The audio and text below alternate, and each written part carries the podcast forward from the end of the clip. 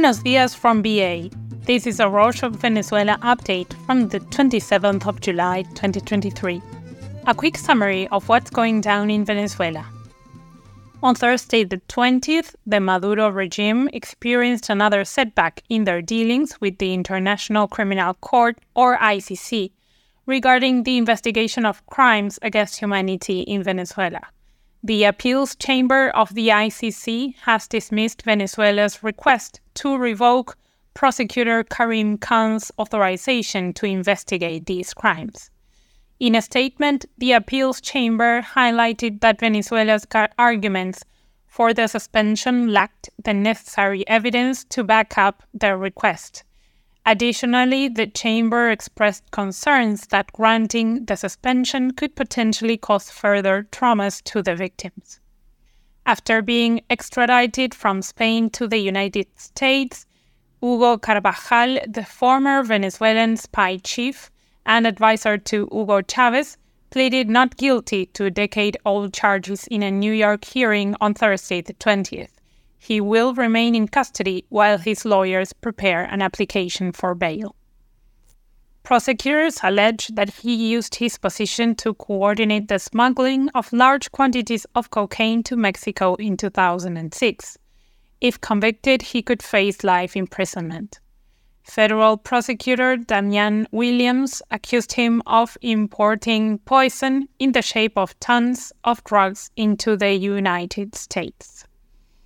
During a press conference on Sunday the twenty-third, Chavista lawmaker Ileana Medina announced that Chavismo is considering revoking the nationality of certain opposition leaders.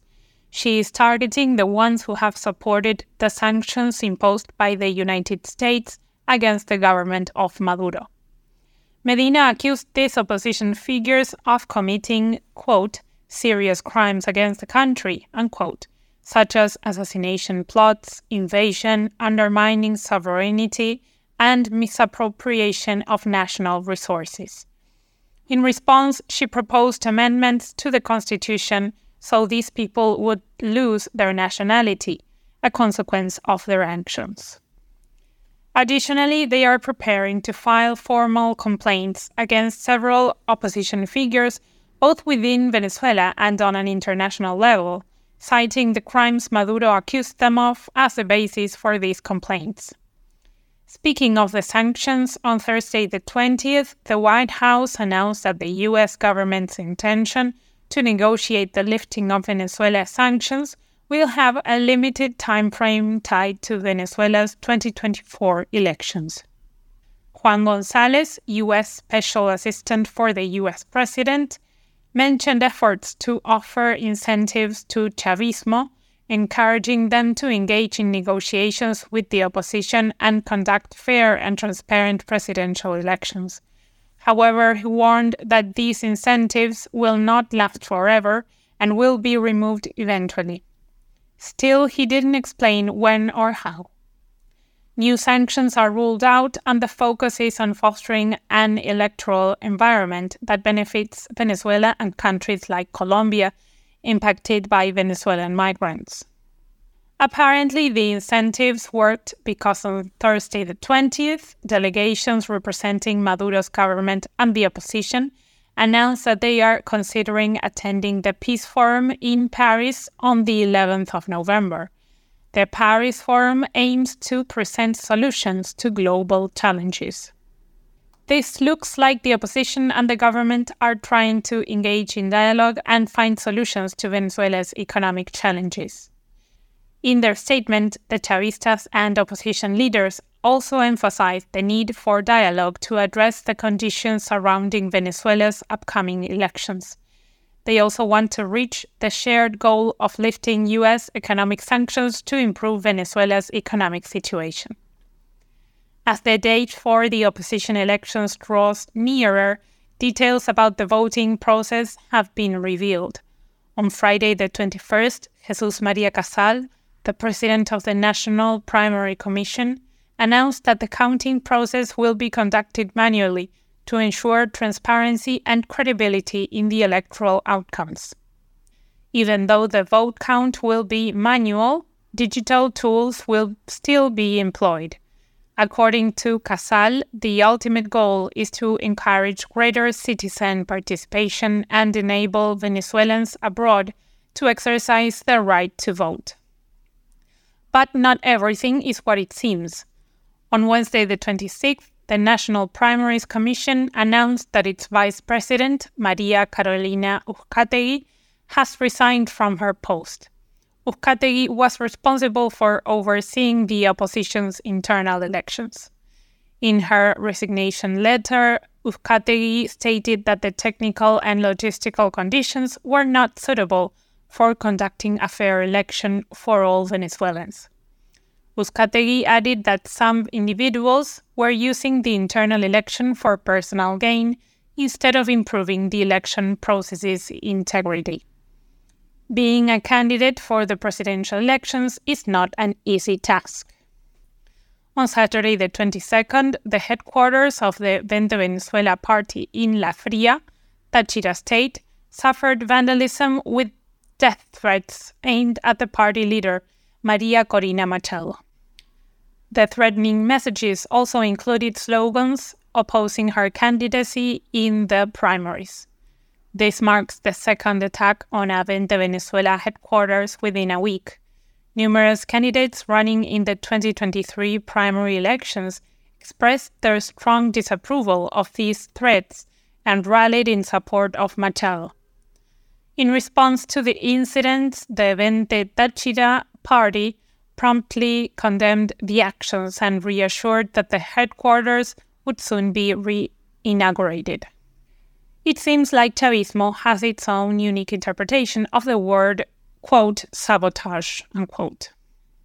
On Thursday the twentieth, Diosdado Cabello, a prominent figure in the Chavismo movement, refuted allegations of pro-government groups sabotaging opposition activities. During a Chavista rally in Guatire, he stated that the public knows the damage caused by opposition leaders.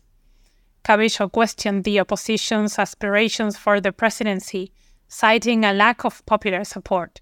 He also mentioned Maria Corina Machado's contradictory stance on sanctions and elections. On the same day, in his T V show, Con el Mazo Dando, Cabello called on Chavismo to be prepared to confront fascism and asserted that E U observers won't be allowed during elections. A war that does not seem to end. On Wednesday the twenty-sixth, the Chavista National Assembly asked the Venezuelan opposition to return Citgo, a subsidiary of the state-owned oil company P D V S A, located in the U S. The Maduro regime claims that the Venezuelan opposition, with the support of the United States, has taken control of Citgo and other P D V S A assets abroad, leading to allegations of theft. On the other hand, the Maduro government argues that they have the legitimate right to manage these assets. To complicate matters further, the U S Department of the Treasury granted the opposition a license that allows them to engage in specific transactions related to Venezuela and P D V S A's debts. Moving on, on Friday the twenty-first, the Maduro government announced its plans to clean around six hundred beaches surrounding Lake Maracaibo in Zulia State. These beaches have been adversely impacted by pollution from oil spills, waste from the basin, and the proliferation of greenish algae. The Ministry of Eco-Socialism disclosed that government representatives have been in contact with local fishermen and communities to involve them in the recovery and sanitation efforts. Next up, on Saturday the twenty-second, Maduro's regime made an announcement regarding its funding of scientific projects in areas like health, education, and food. The main goal is to contribute to the nation's development while simultaneously bolstering the field of science.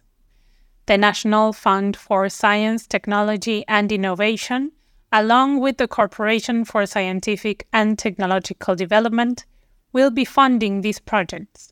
However, the funding amounts for the projects have not been disclosed. Currently, there are ongoing research efforts from Maduro's regime focusing on modernizing education at the Universidad Central de Venezuela and on improving scientific infrastructures. Additionally, work is being done to enhance disease diagnosis, including research on conditions like leishmaniasis. In other news, on Friday the twenty-first, the board of Universidad Nacional Experimental Simón Rodríguez in Palo Verde, Caracas, was dismissed after they brought a stripper into the university to celebrate Father's Day, as seen in a viral video. The authorities will appoint new officials and conduct an investigation. On Monday the twenty-fourth, Venezuela, Colombia, and other Latin American countries celebrated the birthday of Simón Bolívar, the man who played a significant role in liberating these nations. However, this wasn't the only event that Venezuelans commemorated on this day.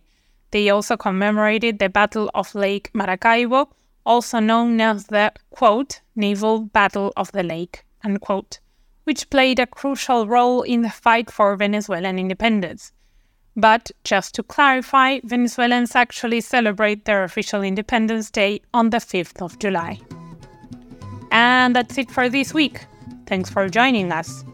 We are a few people trying to share information with no ads. Support us financially with the link in our show notes so we can keep doing these shows.